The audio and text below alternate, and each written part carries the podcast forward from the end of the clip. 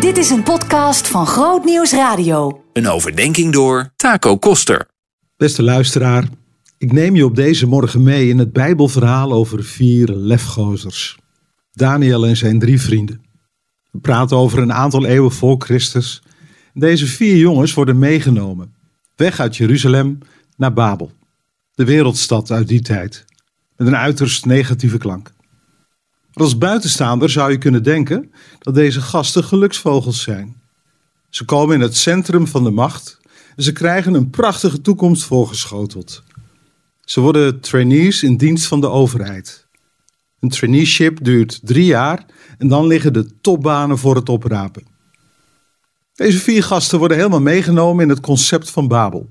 Op alle gebieden: wetenschap, religie, politiek en lifestyle. Ze kunnen niet anders dan alles bestuderen en ze doen er volop aan mee. Het verleden, de God van het verleden, zijn niet meer in tel. Nu geldt alleen nog hun nieuwe leven in Babel. De naam Daniel, met een verwijzing naar de God van Israël, wordt Beltesassar, met een verwijzing naar de God van Babel, om maar een voorbeeld te noemen. En je krijgt het idee dat Daniel en zijn vrienden ervoor gaan. Geen halfbakken gedoe, maar uitmuntende prestaties. Maar er is ook een andere kant. Ze blijven hun eigen keuzes maken. Ze durven anders dan anderen te zijn. Ze gaan niet mee in de mainstream religie van Babel. In het Bijbelboek Daniel kun je lezen dat dit zich toespitst op voedsel. Ze hadden ook kunnen protesteren bij de leerstof, waarbij ze in aanraking kwamen met andere religieuze gebruiken. Maar tijdens hun traineeship spitst het zich toe op eten. Overigens gedragen ze zich niet als botte harken, maar spelen het spel met tact. Laat ons gewoon tien dagen groente eten en water drinken. En kijk dan eens wat er gebeurt. Tussen twee haakjes, een bijzonder dieet.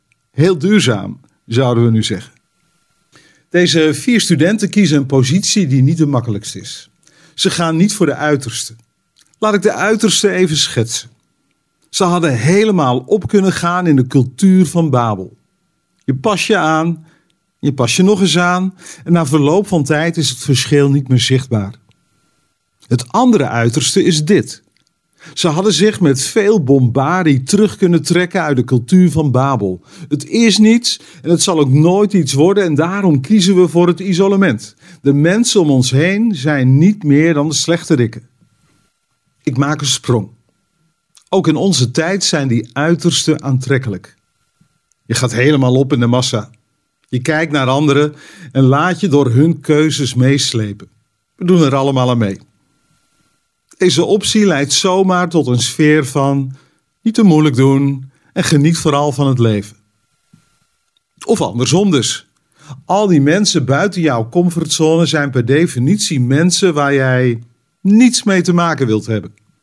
En als christen houd je je ver van mensen die niet geloven, omdat ze in jouw beleving het helemaal fout doen. Je veroordeelt ze, omdat ze ongelovig zijn. Oké, dat zul je niet zo snel zeggen, maar toch. Ik leer van Daniel en zijn vrienden dat ze niet meegaan in die uiterste. Ze blijven in het spanningsveld staan. Anders gezegd, als volgeling van Jezus ben je een burger van het Koninkrijk der Nederlanden. En je bent een burger van het Koninkrijk van God. Hoe doe jij dat? Stel jezelf dit soort vragen. Ga je op in de massa? Durf het dan aan om anders te zijn. Je bent meer dan een burger van het Koninkrijk der Nederlanden.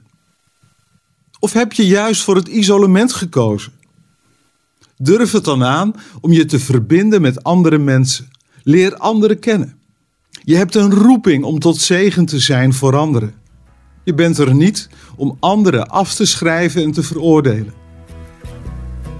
In dat spanningsveld blijven staan is niet simpel. Over een uurtje vertel ik je hoe die vier lefgozers dat deden. Tot straks.